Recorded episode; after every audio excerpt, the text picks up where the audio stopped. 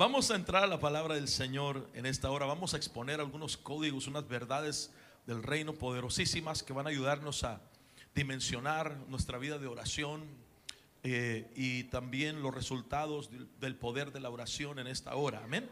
Si usted está aquí por primera vez, segunda vez, Dios les bendiga. Bienvenidos a Legacy Church. Somos una iglesia que ama al Señor con todo su corazón y que nos estamos preparando para la venida del Señor y que mientras Él viene hay que producir más avivamiento en la tierra.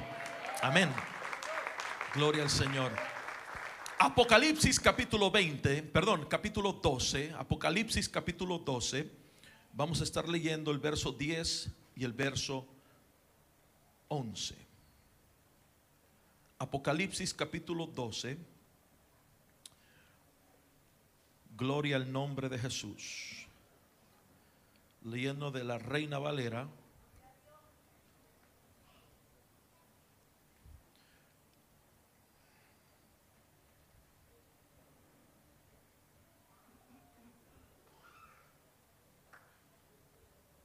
Gloria a Jesús.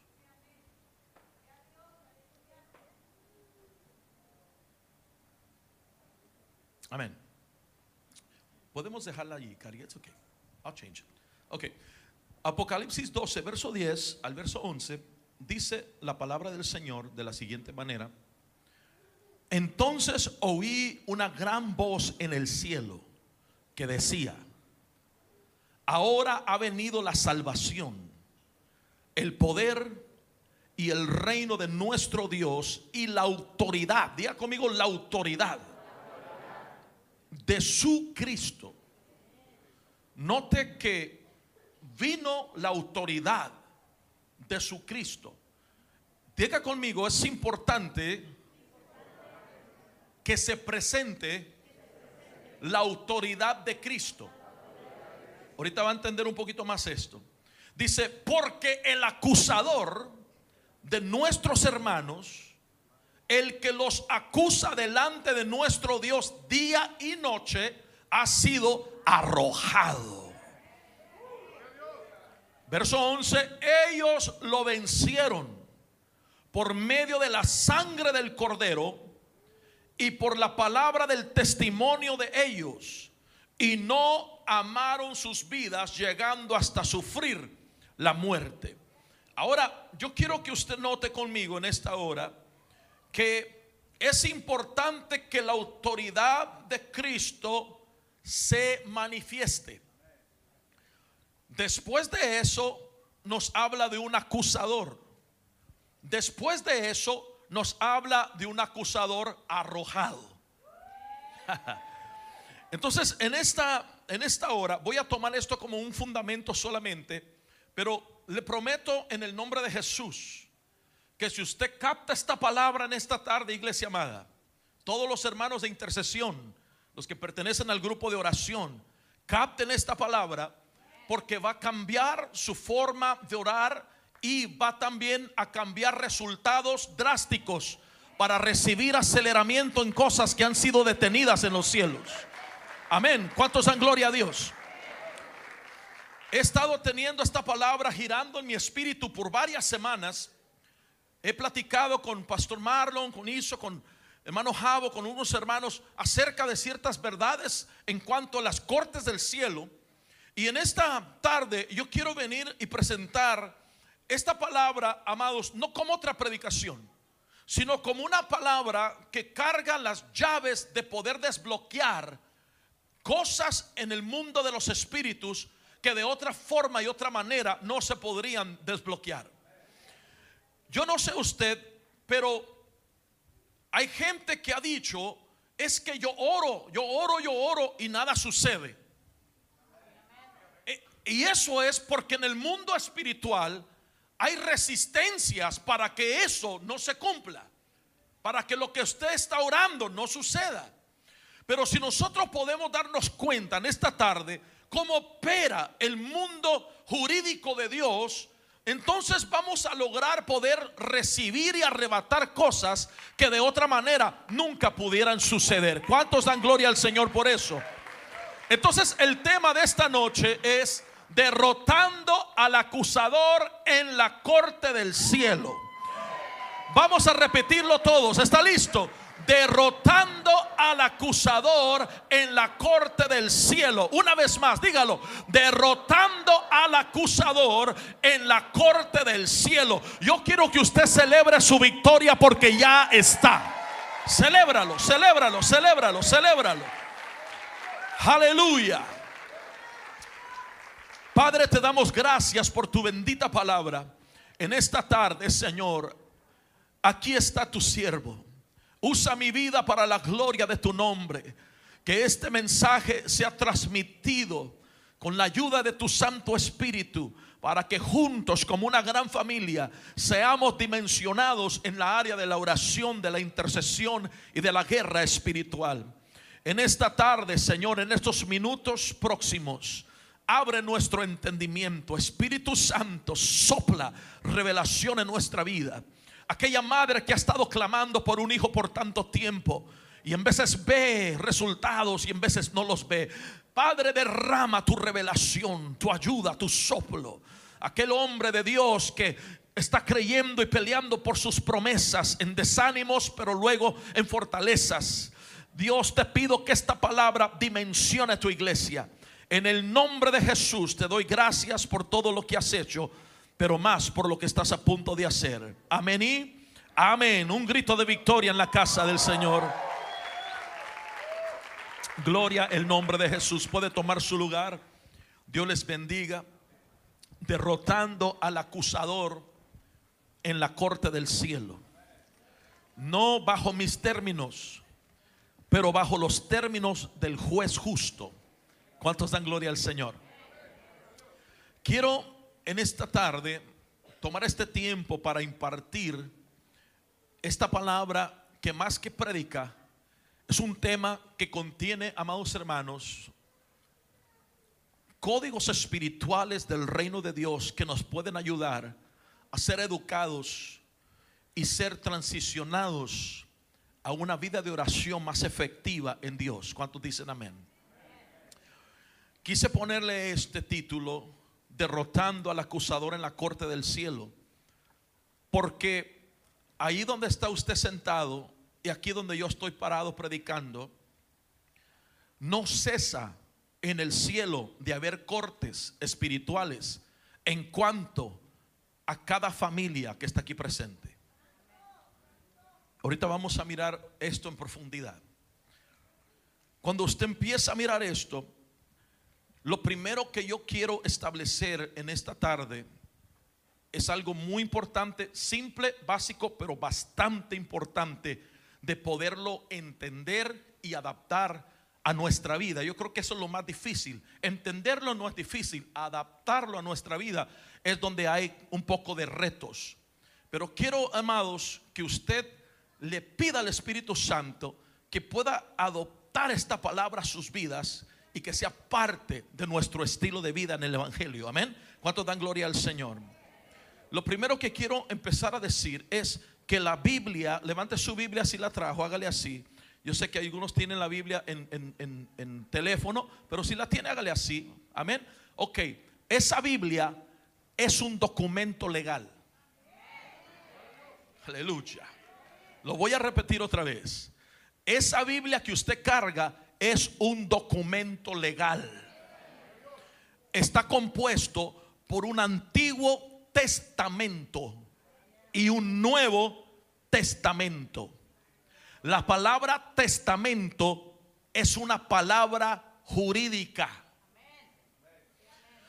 Todo lo que contiene la Biblia, que es un documento legal, amados hermanos, tiene que ver con legalidades, leyes, tiempos, promesas y profecías. Entonces, todo lo que tiene la Biblia, amados hermanos, tiene un lenguaje jurídico que nosotros como ciudadanos del reino tenemos que aprender a hablar.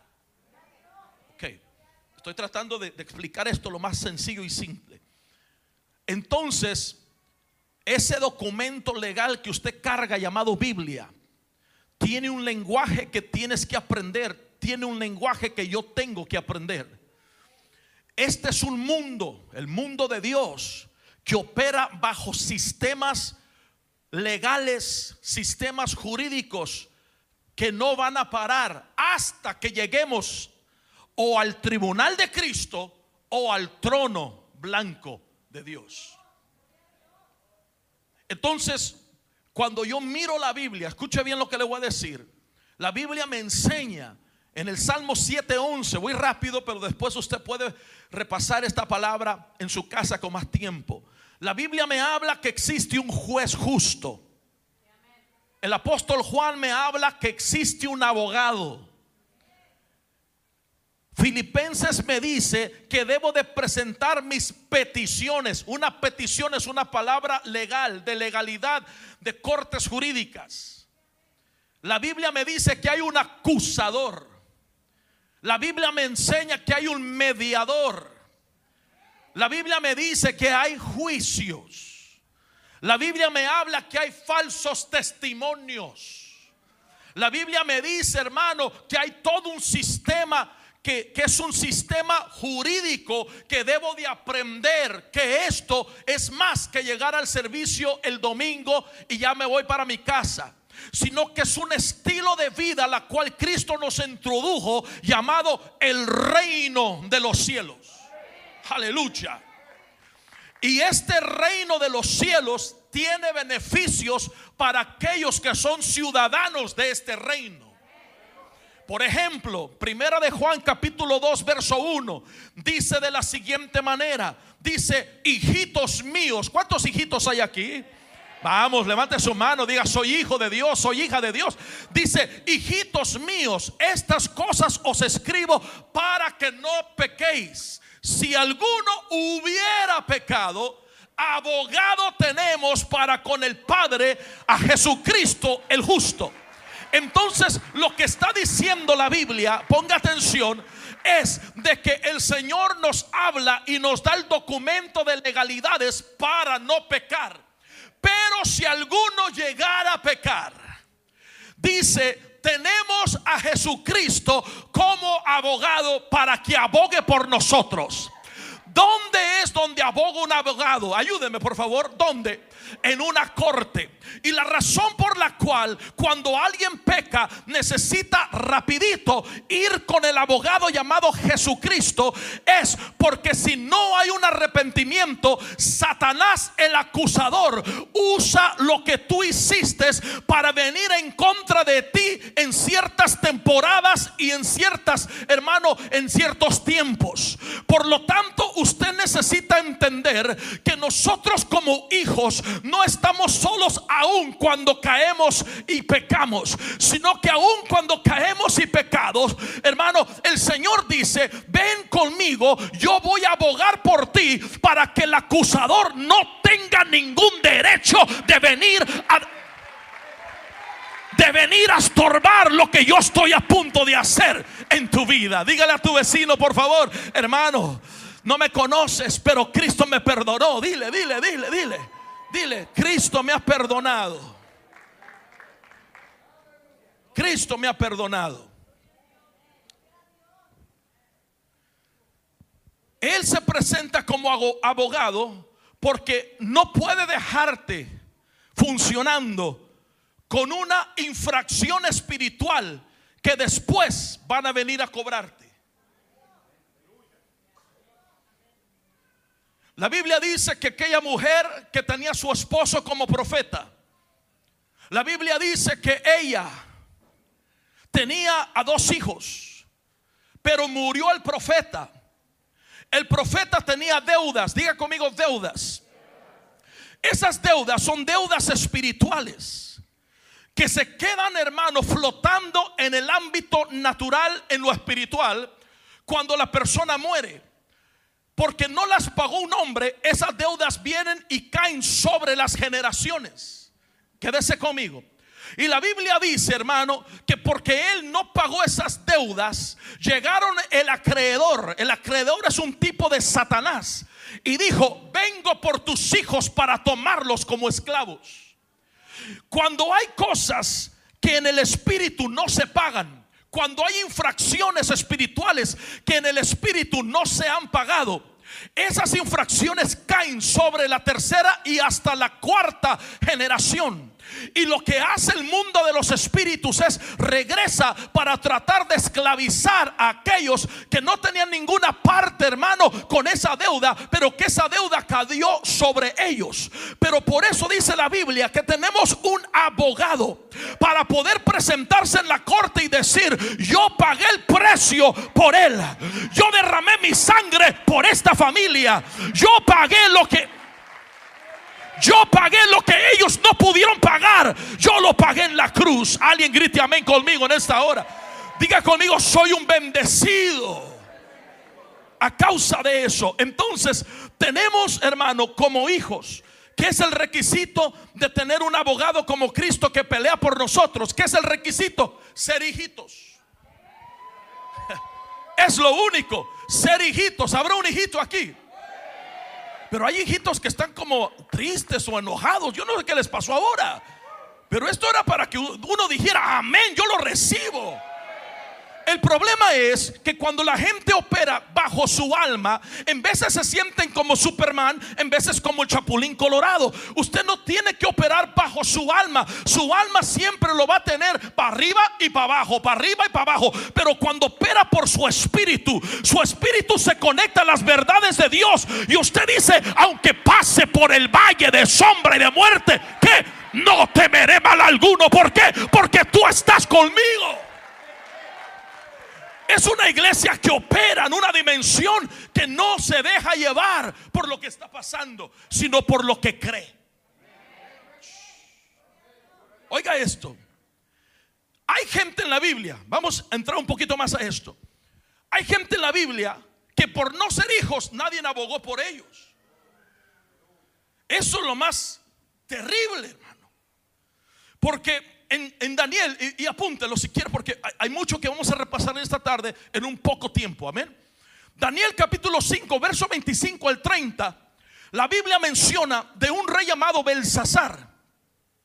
Y la Biblia dice que Belsasar, amados hermanos, Dios lo vio y vio cómo empezó él a involucionarse y cómo él dejó las cosas del Señor y empezó a empeorar en su caso. Por lo tanto, la Biblia dice que cuando él empezó a irse de menos a menos, a menos, a menos de la presencia de Dios, la Biblia dice, amados hermanos, que en, la, en el cielo se hizo un caso, una corte. Y usted lo puede leer en casa bien tranquilo, capítulo 5 de Daniel. Hizo una corte Dios y dijo, ¿qué vamos a hacer con este hombre?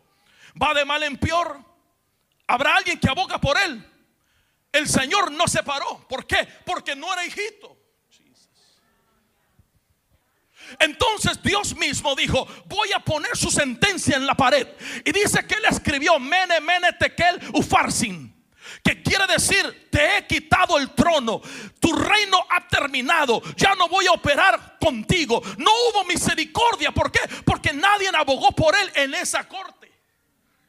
La Biblia habla de Acab, Acab, en, el otro extremo, Acab, hermano, en Primera de Reyes, capítulo 22, del 21 en adelante, Acab era alguien que le gustaba que, que le profetizaran cosas que no eran ciertas. Y él se paraba porque él quería oír profecías. En inglés se llama prophet Y, él quería que sus profetas profetizaran cosas a él, pero que no eran ciertas por lo pronto. Entonces, perdón, de repente Dios hace una corte en el cielo y Dios dice, ¿qué vamos a hacer con este hombre? Usted léalo en su casa. Dice la Biblia que Dios se juntó y todos los espíritus estaban allí. Y se puso un espíritu delante de Dios en esa corte en cuanto a Acab. Y dijo ese espíritu, yo voy a ir. Y el Señor le dice, ¿qué vas a hacer? Y él dijo, será espíritu de mentira en boca de sus profetas. Y Dios no se lo negó. En la corte no hubo un abogado que abogara por él. Por lo tanto, Dios dijo, ve y hazlo. Entonces es importante pedirle al Señor que pelee nuestro caso. Ah, voy a repetir otra vez. A ver, es importante que Dios pelee nuestro caso. Tenemos abogado, hermano tenemos un abogado que quiere defendernos.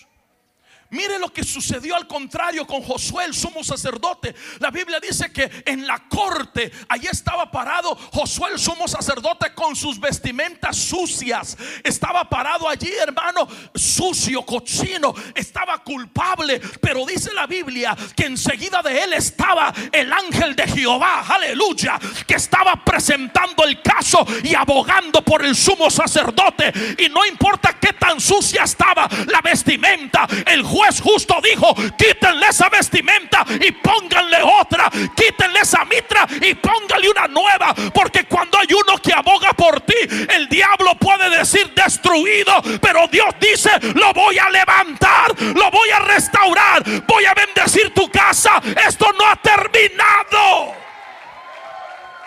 Dile a tu vecino, deja de pelear por ti y deja que Dios pelee tu caso.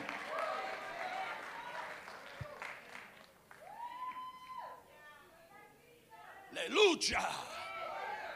Aleluya. Siento en mi espíritu que esta tarde alguien va a derrotar al acusador en la corte del cielo. Que lo que estaba detenido, Dios lo va a desatar. Que lo que estaba demorado se va a acelerar proféticamente. Esto es para gente loca que sabe que Dios opera en el espíritu y donde está el abogado. Dice el canto, nunca ha perdido un caso, todos los gana. Si al caso te interesa saber su nombre, Jesús se llama, alábale. Pedro, Pedro, Pedrito, han pedido tu alma para zarandearla como trigo. ¿Dónde la pidieron? En una corte que se hizo. Porque Pedro tenía problemas.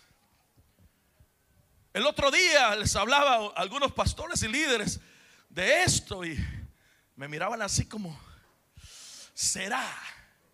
Como dicen en Michoacán. ¿Cuántos de Michoacán hay aquí? Gloria a Dios.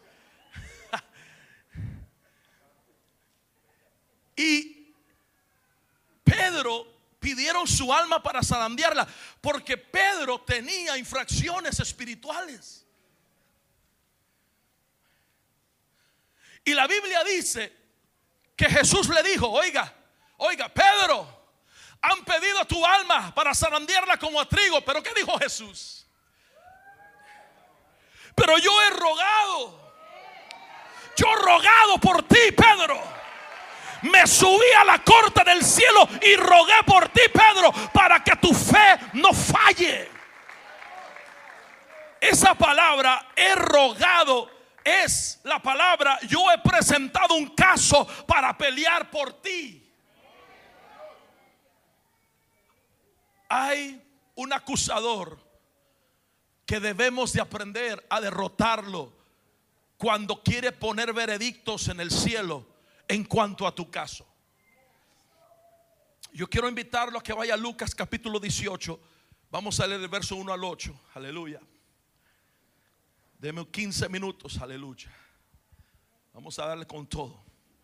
Lucas 18, verso 1 al 8.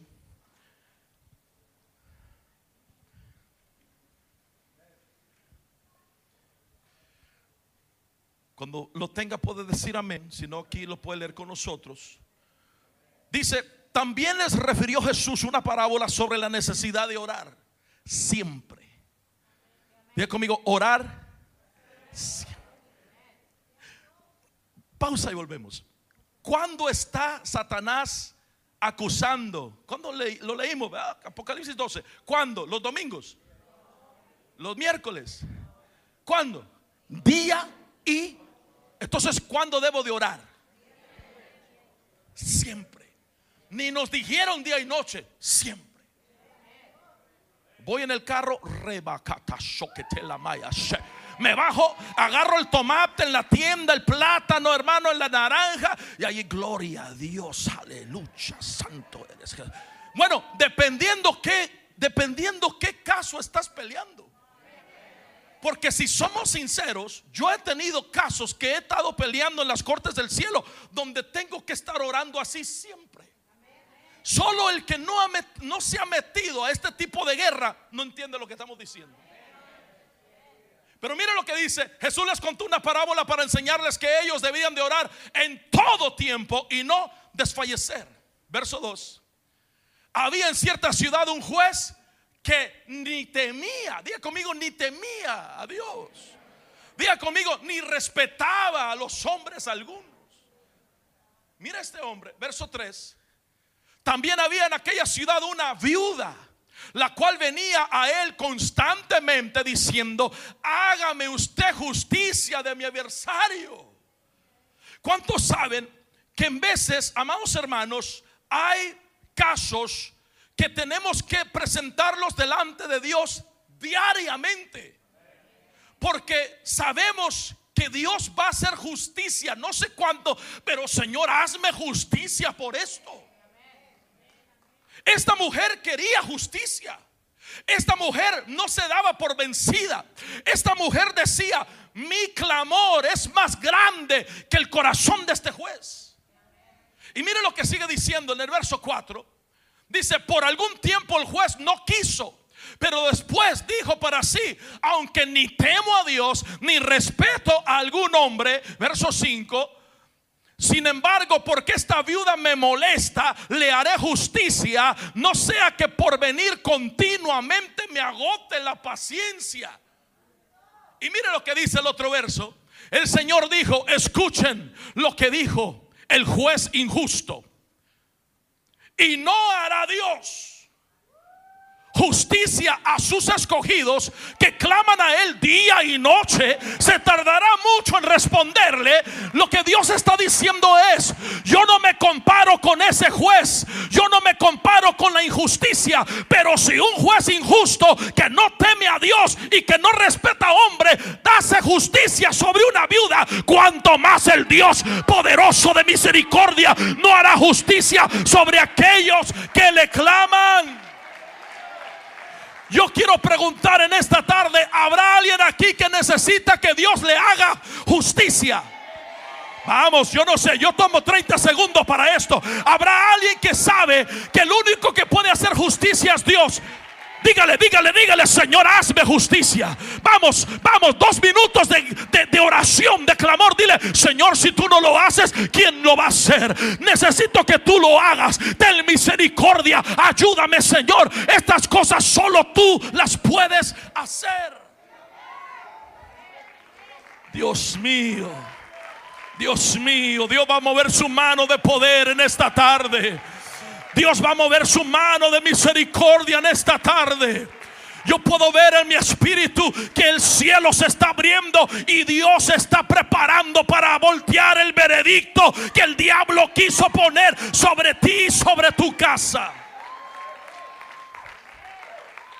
Ahora tome, tome su lugar, escuche lo que le voy a decir. Esto es muy importante. Muy importante, hermanos de oración, de intercesión, escuchen esto. Esta mujer le habían hecho injusticia, cargaba una injusticia por mucho tiempo, estaba cansada. Pero déjeme imaginarme, porque esto es lo que me vino en rema el otro día y se lo mandé a los pastores, creo, que esta mujer ya no entró en guerra espiritual. Hay casos donde ya no entras en guerra espiritual. Esta mujer ya no quería pelear con su propia fuerza. Esta mujer ya estaba cansada de hermano de ayunar y nada pasaba, de clamar y nada pasaba, de atar demonios, de echarlos fuera, pero todo seguía igual. Y yo sé que tiene que poner una cara derecha, pero si es sincero, como yo lo he experimentado, hay cosas que en realidad no han cambiado aun cuando entramos en guerra espiritual. Porque es Dios enseñándonos que hay algo más poderoso que la guerra espiritual. Y es poder llegar delante del trono de Dios y pedir justicia al juez que se sienta en su trono y dejar que Jesucristo abogue por ti y abogue por mí. Habrá alguien en esta hora que entiende que cuando Cristo se levanta y pelea por ti, puede suceder cualquier cosa. Esta mujer no entró en guerra espiritual, esta mujer entró a la corte del cielo. Aleluya. Esta mujer entendió por la historia de Jesús lo que es, hermano, la legalidad del reino. ¿Cuántos alaban al Señor? Cuando estaba estudiando, el Señor me, me habló, me sopló una palabra. Y aquí es donde la iglesia, cuando madura, empieza a entender esto. Y, esto me bendijo mucho. Porque al acercarnos a Él como Padre, o al acercarnos a Él como amigo, no va necesariamente a producir soluciones y respuestas, al menos que nos acerquemos a Él como juez. En otras palabras, Dios en sus múltiples de nombres que tiene, usted activa bajo esos nombres ese carácter y dimensión de Dios. Por decir, estos se llaman los atributos de Dios. Aquellos que estuvieron en la escuela lo aprendimos. ¿Sí? De que cuando yo clamo, Jehová estoy diciéndole a Él en, en lo legal del Espíritu que Él tiene el poder para suplir mi necesidad. Por lo tanto, activo al Dios de la provisión. Jehová Rafa. Le estoy diciendo que Él es mi sanador que cuando la medicina no lo puede hacer y la ciencia no lo puede hacer, se manifiesta el poder divino para sanar sobre mi cuerpo. Habrá alguien aquí en esta hora. Ese es el poder de poder entender, hermano, cómo poder activar a Dios en sus dimensiones. Número tres, la tercera cosa que yo veía era de que ella insistía, no te pares, hermano, y no te canses, perdón, de insistir delante del trono de Dios. Quizás ahorita parece que todos sigue igual, pero solamente le tomó al juez un momento para cambiar el veredicto en una bendición para su vida. Y yo vine a decirle en esta hora a alguien, prepárate, porque lo que viene va a ser inesperado, va a ser sorprendente, va a llegar cuando menos lo, cuando menos lo pensaste.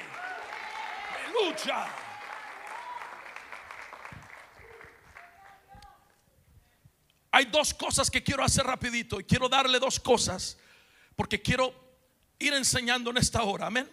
Primera de Pedro 5:8. Hay una palabra que le quiero presentar, pero después hay otra palabra más profunda y poderosa que quiero también presentársela. Estamos hablando del acusador. Este acusador en Primera de Pedro 5:8 le llaman el adversario.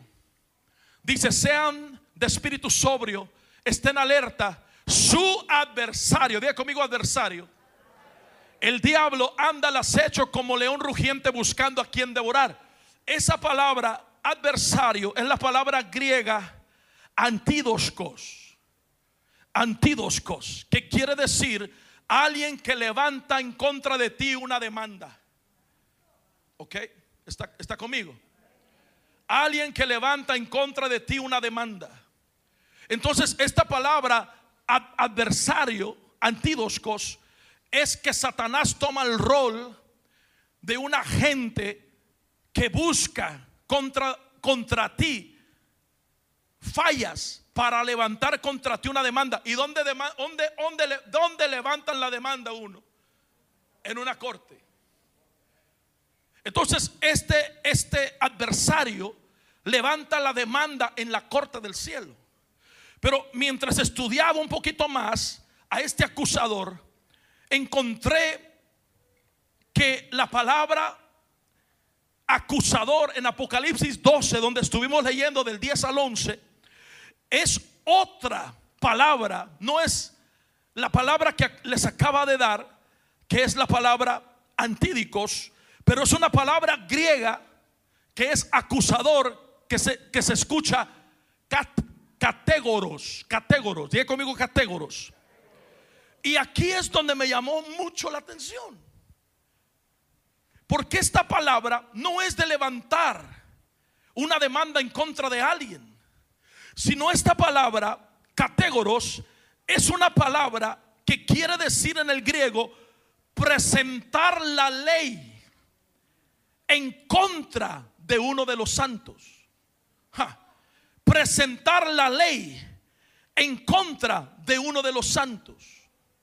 Mire lo que hace el diablo. Me voy a bajar por un momento, que quiero que analicemos esto. Mire lo que hace el diablo. Presenta la ley. ¿Alguien tiene una Biblia así de... Sí, gracias, mía. Presenta la ley. ¿Quién? El diablo. No fue el diablo el que, el, que se, el que se puso delante de Jesús en el desierto. ¿Y con qué trató de pelear contra Jesús? Con la palabra. Presentó la ley. Categoros.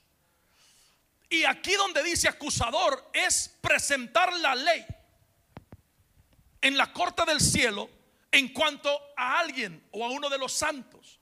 Entonces, cuando estaba estudiando esto, me di cuenta que esto es bastante profundo porque Satanás lo que hace en la corte del cielo, ahí donde lo mira, lo que él hace es que cuando viene uno a adorar, por decir, Satanás, como ya ya sabe lo que está pasando, ya le informaron. Voltea con el padre y dice, Padre, quiero presentar la ley. Mateo 5. Si alguno tiene algo en contra de su hermano y trae su ofrenda al altar, que la deje y vaya y se reconcilie con su hermano y después viene y ofrece la ofrenda. Aquí dice eso, Padre, y este está enojado con el que está sentado allá atrás en el auditorio. Eso es un catégoros o catágoros es presentar la misma ley que debe de bendecirte. La utiliza el mismo diablo para juzgarte, Dios mío. Por eso es que yo no puedo predicar algo que no vivo. Porque en la corte del cielo se presenta un catógoros y está fluyendo el servicio y hay una unción y una gloria. Y ahí está, hermano, el acusador con su Biblia y debajo del brazo.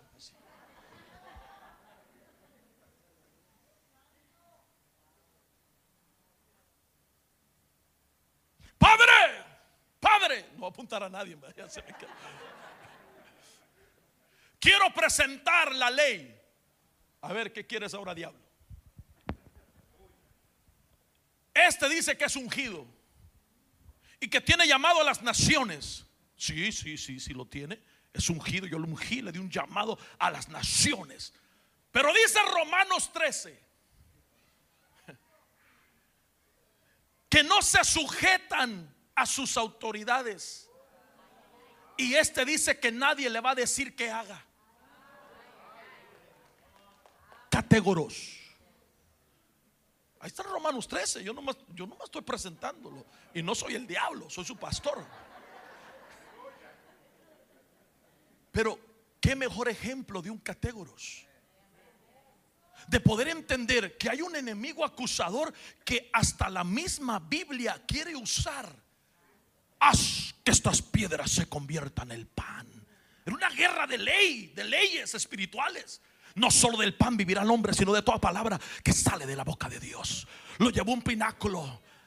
Échate, porque escrito está. El mismo diablo estaba diciendo, está escrito. Aleluya. ¿Cuántos dan gloria al Señor?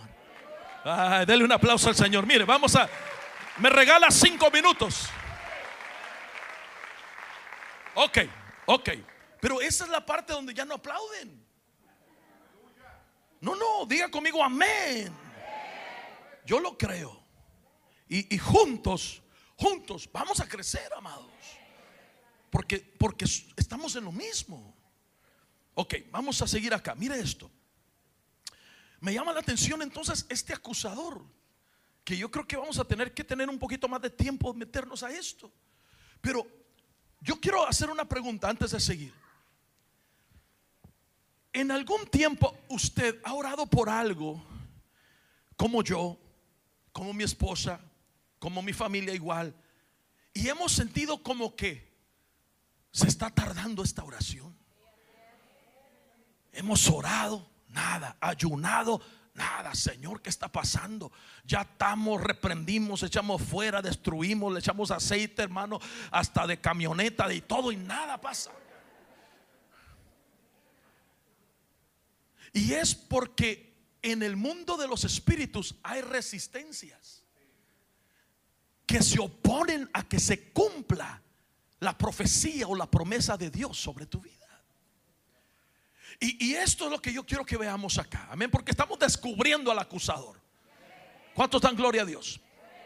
Primera de Juan capítulo 4, y lo, voy a leer rapidito y usted va alcanzándome. Dice, amados, no creéis a todo espíritu, sino probad a los espíritus si son de Dios. Porque muchos falsos profetas han salido por el mundo. En esto, conoced el espíritu de Dios. Todo espíritu que confiesa que Jesucristo ha venido en carne es de Dios. Y todo espíritu que no confiesa que Jesucristo ha venido en carne no es de Dios. Y este es el espíritu del antecristo. ¿De quién? Delante Cristo, el cual vosotros habéis oído que viene y que ahora ya está en el mundo. Ya está en el mundo. El espíritu del antecristo ya está en el mundo. Ahora, yo quiero que usted vea que Juan, en inglés le llamo the revelator. Juan el de la revelación, porque no solo era un adorador, era un profeta impresionante, Juan. De los doce a él le dieron el Apocalipsis. Juan nos está revelando que el espíritu del anticristo ya está en la tierra. Pero Daniel, miles de años antes, nos revela la asignación de este espíritu. Y este yo quiero que usted lo lea conmigo. Dice Daniel 7:25. Vamos para allá. ¿Cuántos dan gloria a Dios? Dice, Él proferirá palabras contra el Altísimo. Está hablando del, del antecristo. Y aflijará a quién? A los santos del Altísimo. ¿A quiénes son los santos? Hágale así. Nosotros. Pero después mire lo que dice. Y intentará, intentará cambiar los tiempos. Grite conmigo tiempos y la ley. Ahora, yo quiero que usted vea algo aquí rapidito. El espíritu del anticristo va a intentar de cambiar los tiempos y la ley. Amén. Dígale a su vecino, cuidado con los tiempos y la ley. Ok, en el hebreo, tiempos y ley significan algo muy profético. El cambiar los tiempos, esa palabra tiempos es la palabra tiempo oportuno. ¿Ok? Diga conmigo tiempo oportuno. En otras palabras, viene un tiempo oportuno donde Dios va a usar para dimensionarte. Viene un tiempo oportuno donde Dios te va a bendecir. Viene un tiempo oportuno donde estás aquí, pero después Dios te va a elevar acá. Tiempo oportuno es un tiempo de transición, un tiempo de nueva temporada, un tiempo de gloria. Él va a intentar cambiar tu tiempo oportuno.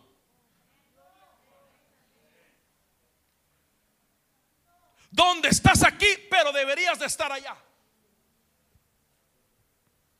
Donde estás, hermano, sirviendo, pero ya deberías de estar sirviendo también, pero ya pastoreando. ¿Está conmigo? Él, él, va a intentar de cambiar tu tiempo oportuno, tu tiempo profético. Y acá dice, no solo tus tiempos oportunos, pero la ley. La ley aquí en el, en el hebreo es los decretos que Dios habló en cuanto a tu vida. Entonces Él va a tratar de cambiar los decretos. Serás de bendición.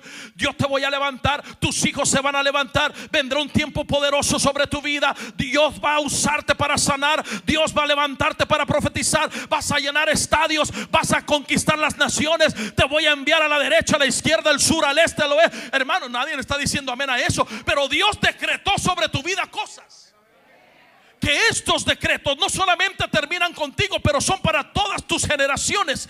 Entonces el espíritu del anticristo va a qué? Intentar cambiar tu tiempo oportuno y tus decretos.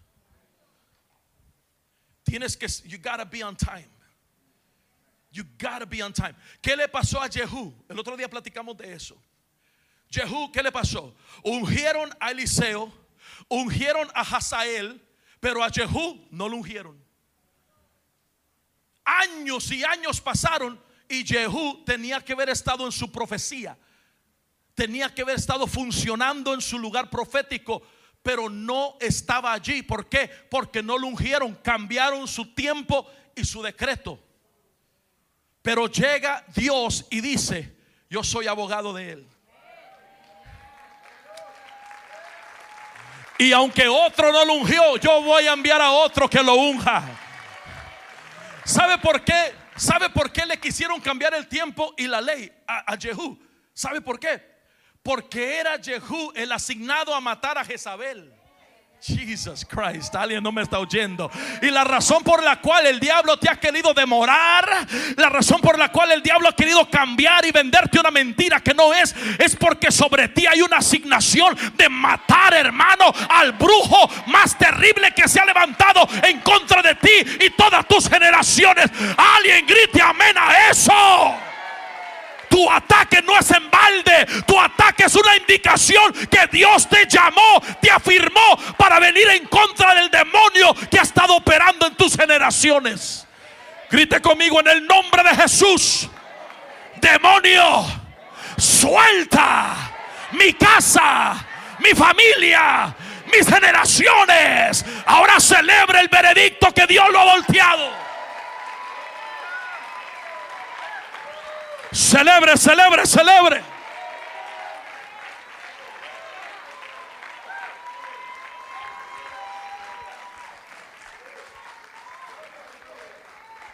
Dios mío, hay que apurarnos acá. Dios lo va a voltear para bien. Dios lo va a soltar para bien. Yo hablaba con un hermano y me decía, un hermano en la palabra, un pastor, me decía, apóstol, quiero decirle algo. Y dice, sí, me decía, descubrí algo. ¿Qué pasó?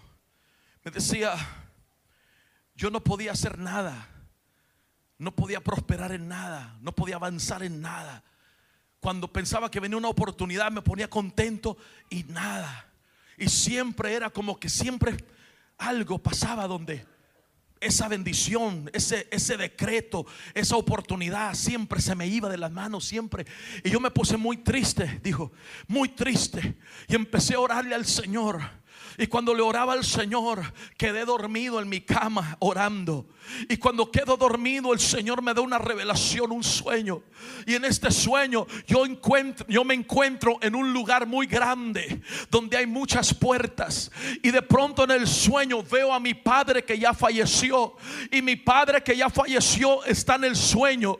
Y en el sueño había otro hombre joven. Pero cada vez que el otro hombre joven quería entrar por una puerta, mi padre le cerraba la puerta y le ponía candado. Iba para otra puerta, mi padre le cerraba la puerta y le ponía candado. Y la voz de Dios vino a mí en el sueño y me dijo, hijo, la razón por la cual no puedes avanzar es porque tu padre le robó los sueños a alguien más. Y ahora el diablo te quiere robar tus sueños por el decreto y, y la infracción que tu padre le hizo a alguien más. Y cuando yo desperté, él se puso a orar, me dijo, y empezó él a clamar y decir, Señor, yo no quiero que porque mi padre le robó los sueños a alguien más, mis sueños también sean robados. Y empezó a clamar, empezó a pedir perdón por su padre y por los pecados de su padre. Empezó a humillarse y empezó a decirle, Señor, perdónanos a todas nuestras generaciones. Cuando a la semana recibe una llamada de una promoción, a la semana recibe una llamada, le regalaron un carro, a la semana recibe una llamada, se le abrió un edificio. Yo no sé si alguien me está oyendo. Hay cosas que Dios quiere soltarte, pero hay que llevarlas al, al tribunal del cielo.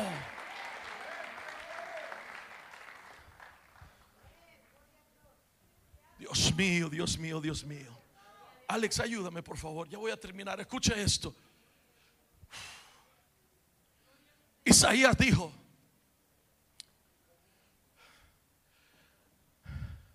ay de mí porque soy un hombre con labios inmundos. Yo, yo quiero que, que vea cómo trató Dios con él. Yo quiero que vea, porque esto le va a ayudar a alguien en esta hora. ¿Cuántos dicen amén? Yo soy hombre con labios inmundos. Cuando Dios lo lleva a la corte del cielo, le revelan en el capítulo 6 de Isaías, verso 5, le revelan su condición. Veamos esto rapidito. Veamos esto rapidito. Isaías capítulo 6, verso 5. ¿Cuántos dan gloria al Señor? Ya tenemos que terminar, pero voy rápido. Entonces dije, ay de mí, porque perdido estoy. Pues soy hombre de labios inmundos y en medio de un pueblo de labios inmundos habito. Porque mis ojos han visto al rey, el Señor de los ejércitos. El Señor se lo trasladó a una corte del cielo y le mostró su condición. Pero cuando usted mira en el verso 5 eso, Isaías se, se arrepiente por su situación por su condición, por lo que salía de su boca. El Señor lo, lo, mete en un metamorfosis, lo transforma. Eso sucedió en el verso 5 y en el verso 8, mire lo que sucede. Yo quiero que usted vea, amados, que en veces somos muy difíciles a nosotros mismos. Cuando Dios ya después de perdonarnos quiere bendecirnos en el verso 8, solo tres versículos después, y oí la voz del Señor que decía, quién enviaré y quién irá por nosotros. Aquí estoy, envíame a mí, le respondí. Cuando tú lidias con tu iniquidad, lo siguiente que viene es tu promoción.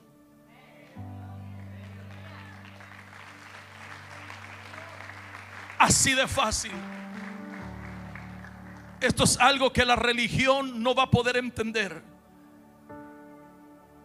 Dios no lo puso en seis meses de disciplina. Cuando Él vio que Él trató con su situación, lo próximo que siguió fue su dimensión. ¿Cuántos dan gloria al Señor por eso? ¿Cuántos dan gloria al Señor por eso? Amados, miren, no voy a terminar en esta tarde, pero déjeme darle dos cosas. Vamos a Apocalipsis 12 del 10 al 11, ya terminó con esto. Apocalipsis capítulo 12, verso 10 al 11. Dice, se hizo presente. En cada corte la autoridad de Cristo se manifiesta. Y dice, porque el acusador de nuestros hermanos, el que los acusa delante de nuestro Dios día y noche, ha sido que arrojado.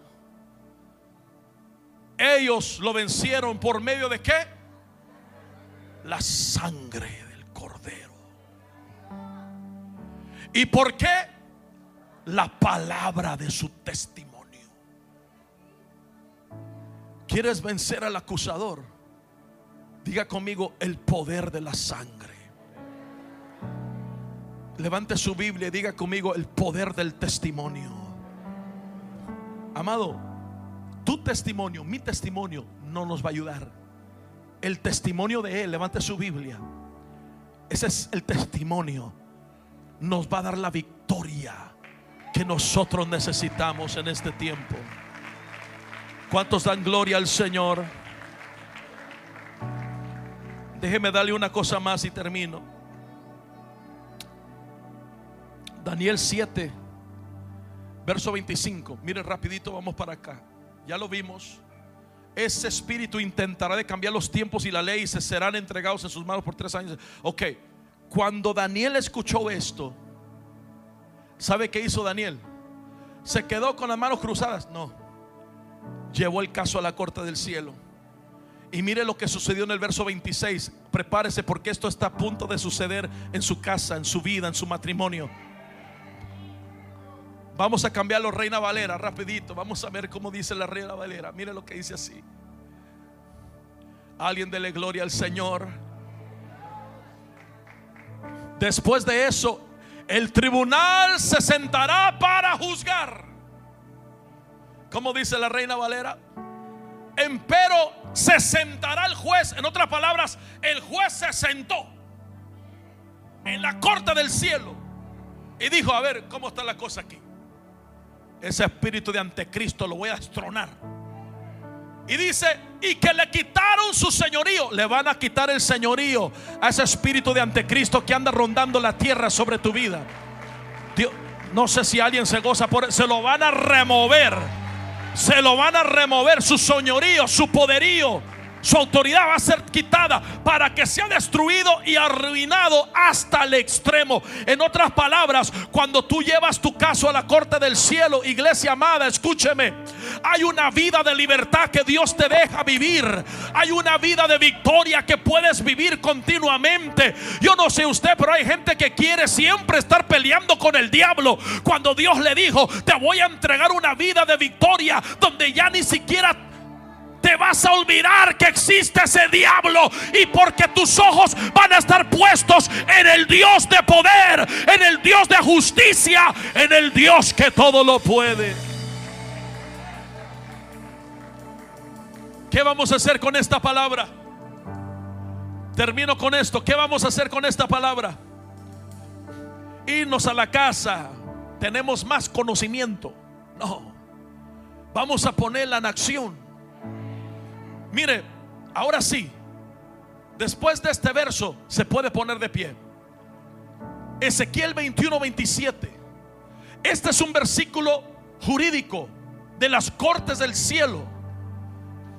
Acá en español dice, arruina, arruina, arruina, lo reduciré. Pero cuando tú lo lees en inglés, en King James Version, Cari, ¿me ayudas, mija, por favor? En King James Mire lo que dice. Ya lo leímos el otro día, pero yo quiero volverle a recordar lo que dice en la versión King James, que es una de las versiones más cercas al original. Dice, I will overturn, overturn, overturn. ¿Sabe qué quiere decir eso? Voy a voltear el veredicto. Tres veces voy a voltear el veredicto. Yo no sé si alguien me está oyendo. Voy a voltear el veredicto.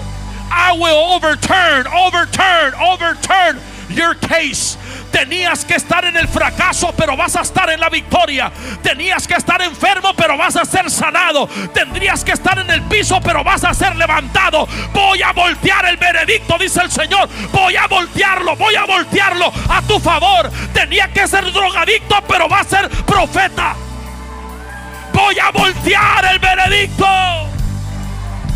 Alguien grite amén si esta palabra es para ti.